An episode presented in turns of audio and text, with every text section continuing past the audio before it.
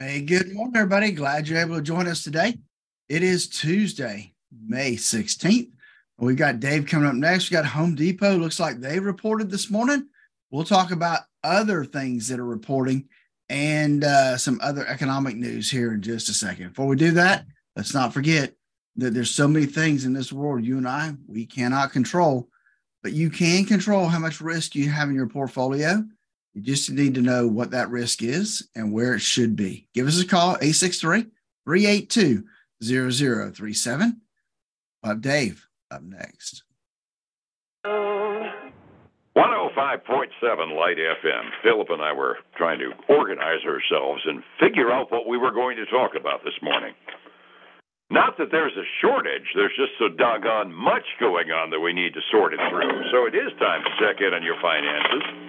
And yes, I was riffing a little bit to give him a chance to swallow quick before we go on the air, too. It is time to check in on money and see what Wall Street's doing to us this morning. And on the telephone from Statler Financial Services is the one and the only Phillip Statler. Good morning, sir. Did I give you enough time to catch your breath? Absolutely, man. I had my buttons ready to go. And uh, hey, we're. Uh, you know, earnings wise, we still are kind of hit and miss, but we, we did have a couple come out this morning that I got through. And um, but uh, you've got the big numbers when it comes to economic numbers, and uh, that was kind of, uh, you know, that, that's yeah, just a weird deal when it comes to the retail sales. Yeah, it really was. The government data dump this morning is national retail sales for the month of April. We expected retail sales to go up by eight tenths of a percent in April, according to one of my analysts. And what did we end up with? Only four tenths of a percent. When you start missing by half, that's a monster sized miss. Then you turn around and you pull out automotive and gas expenditures. Autos and gas, pull that out, and we were expecting only about a two tenth of a percent increase in retail sales. Uh uh-uh, uh, up by three times that amount, up six tenths of a percent which we were noodling it through and saying that really does not bode well for the automotive industry, does it, when we end up missing mostly on just the weight of slumping auto sales? Well, yeah, it definitely is. Uh, shows you the impact that autos can have on the retail sales. And, you know, I was kidding before we went on the air that I'm now that that makes me wonder. Okay, so when are the autos going to go on sale? Because, uh, you know, they've been holding out to the you know high prices and these interest rates are just really starting to hurt the auto industry. Absolutely. I, you, you and I've been, we were kind of joking, but it was kind of gallows humor. I mean, all through 22 when they couldn't get chips and we were looking at uh, pictures of parking lots just full of half finished cars. Okay, they got chips now. Where in the heck are all the cars they're putting on sale? I know that I bought a 22 back a few months ago and it wasn't on sale. I can tell you that because they didn't have that many new cars in stock. yeah, it's the auto industry right now. It's hard to figure out what's going on there. Um, and and I don't have any kind of inside track to dealers to know what what is going on because those guys probably know exactly what's happening in that I'm not sure the dealers do either. I mean, they kind of get what they get from the manufacturers, but I'd love to know who up the food chain really does know what the Sam Hill is going on because uh, it doesn't make a lot of sense to me at this point. It's kind of like gasoline. Don't blame the gas. Don't don't blame the gas station. They're just selling the stuff. And the dealers are kind of looking at it and saying, "We really need some more cars," and they get a response, "Sorry, you're on allocation." so you know, it's it. I, I don't get it, but one way or the other, I know that auto sales during the month of April really dragged down our total uh, our total business as far as retail sales are concerned. Uh, other stuff going on this morning. You got a pile of uh, reports to put out. I, the, the head of the big AI company, CEO of OpenAI, is going to get hauled before Congress today and is going to have our dear, highly intelligent and uh, responsible members of Congress grill him on the future of AI and the dangers they see of artificial intelligence taking over the world. Which are you more worried about, a computer or a congressman? Yeah. you put them two together, that's going to be a problem. I mean, that's a devil's choice to begin with. I don't trust either one of them. Do you?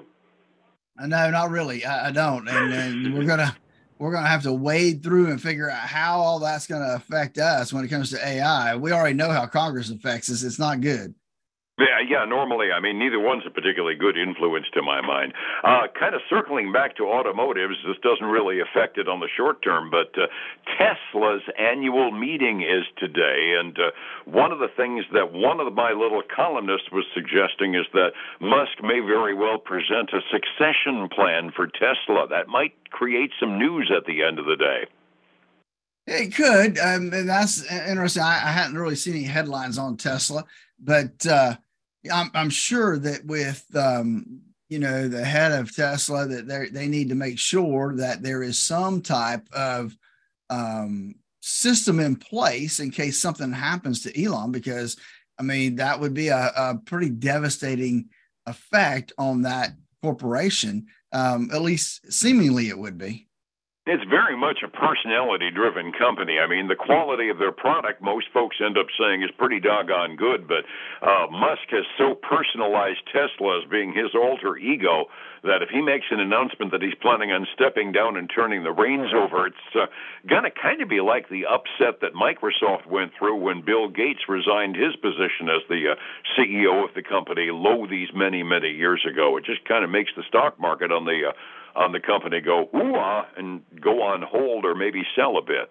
It, it does. Same thing with Starbucks, you know, and and same thing with Apple when when they had those type of issues. So mm-hmm. it, it is when you've got a big company like that that's a, you know in the forefront in the news all the time.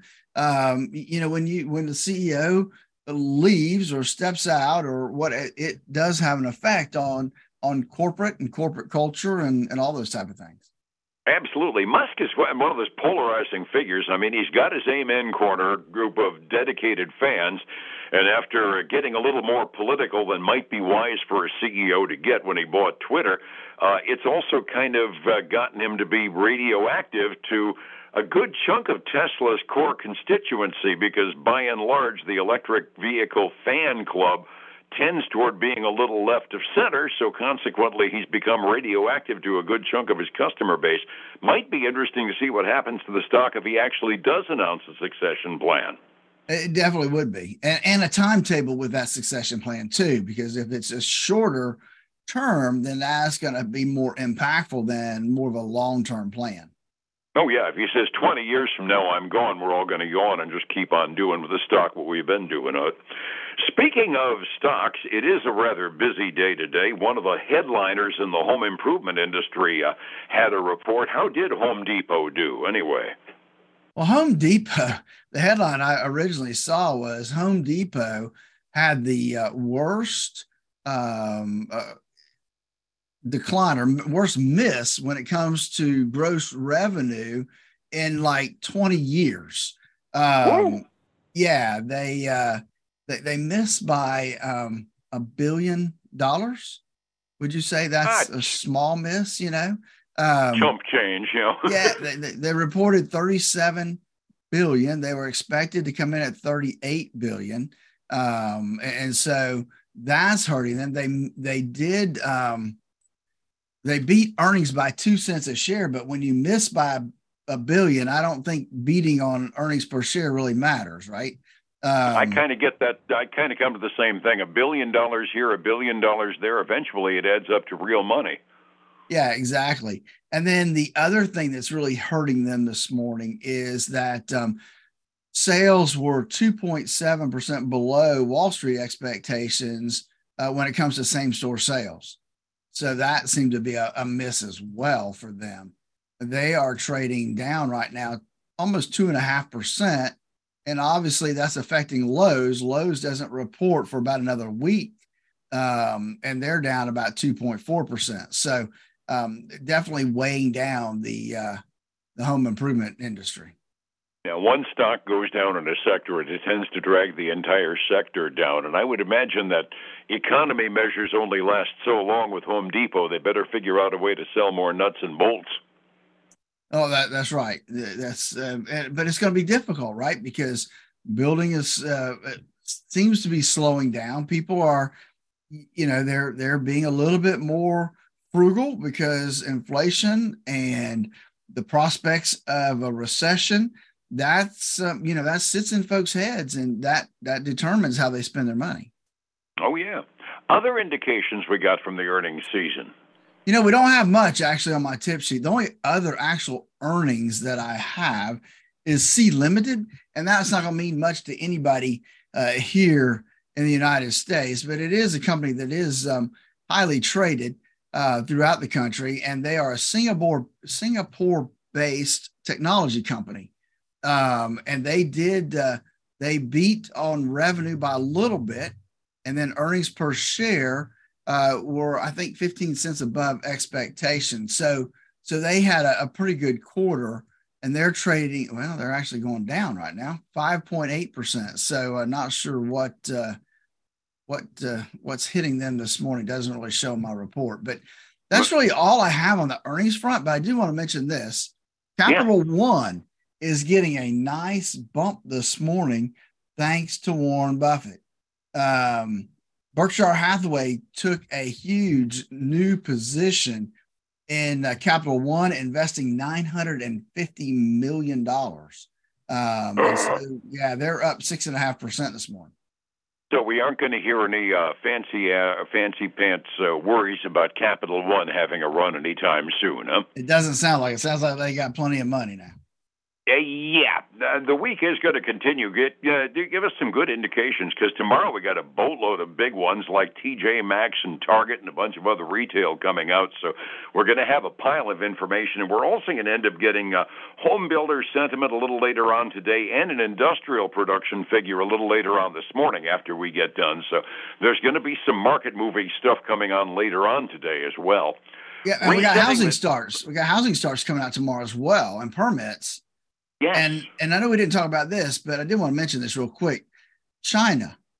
I don't know if you saw uh-huh. the headline, but they their economic numbers came in worse than expected in in both uh and I think it was industrial production and their overall uh, maybe it was retail sales, but they they both missed substantially um, uh, in that uh, in that economy over in China and that impresses our investors on this side of the pond not a bit either. uh, setting the table up, it was a very modest day yesterday. The VIX, we were talking before we went on the air, the volatility index down toward lows for the last few years is really down. And that's with good reason. The Dow only gained 14 hundredths of a percent. It was up 48 yesterday. Standard & Poor's up by 12 and a half. Nasdaq had the big gainer. It was up 66 hundredths of a percent, up 80. And the uh, Russell 2000, actually percentage-wise, they were the best, over 1%, up by 21.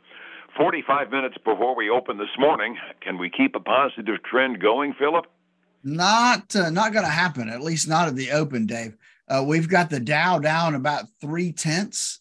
The uh, S&P 500 is down a quarter of a point, as well as the Nasdaq 100 down a quarter. The uh, Russell 2000 is trying to give back uh, part of what it took got yesterday, down seven tenths of a percent this morning. And your your VIX, it's up 1.3 percent this morning, so um, going the wrong direction. Silver's down six tenths, gold's down a third. Uh, and crude oil is flat from its close yesterday. I think it's up from where we started though yesterday morning. Seventy-one dollars and eleven cents a barrel right now for oil. Take that. That's relatively stable from yesterday, anyway. I mentioned the VIX. Even 20 would still be right at the low end of the range it's been for the last five years. So just kind of not nice to not see those thousand point swings in the Dow every day, isn't it? It definitely is. It definitely is a little predictability would be nice. Overseas markets, the Asian Rim kind of responded to the China data that you put out. The mainland Chinese markets down by six tenths of a percent. Everything was a little bit in the red. European markets, looking at our futures, most of them are up fractionally midway through their day so far today. Looking at planning a retirement, China can affect you. You can't do that and actually plan on retiring when things are that far away can mess with your uh, with can mess with your plans. How do I find you to be able to stabilize my retirement plans? Then give us a call at 863-382-0037. We developed our core retirement design to help folks design the retirement they always dreamed of. And then you can catch the Statler Financial Radio Show this weekend, 6 a.m. and noon on Saturday, 10 a.m. Sunday morning on Highlands News Talk 730 and 95.3 FM. And you and me together again tomorrow morning about the same time here on Light. You have a good day, my friend, and I'll see you then. All right, man. You too.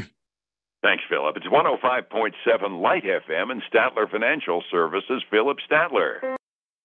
Hey, folks, again, I want to thank you for joining us today.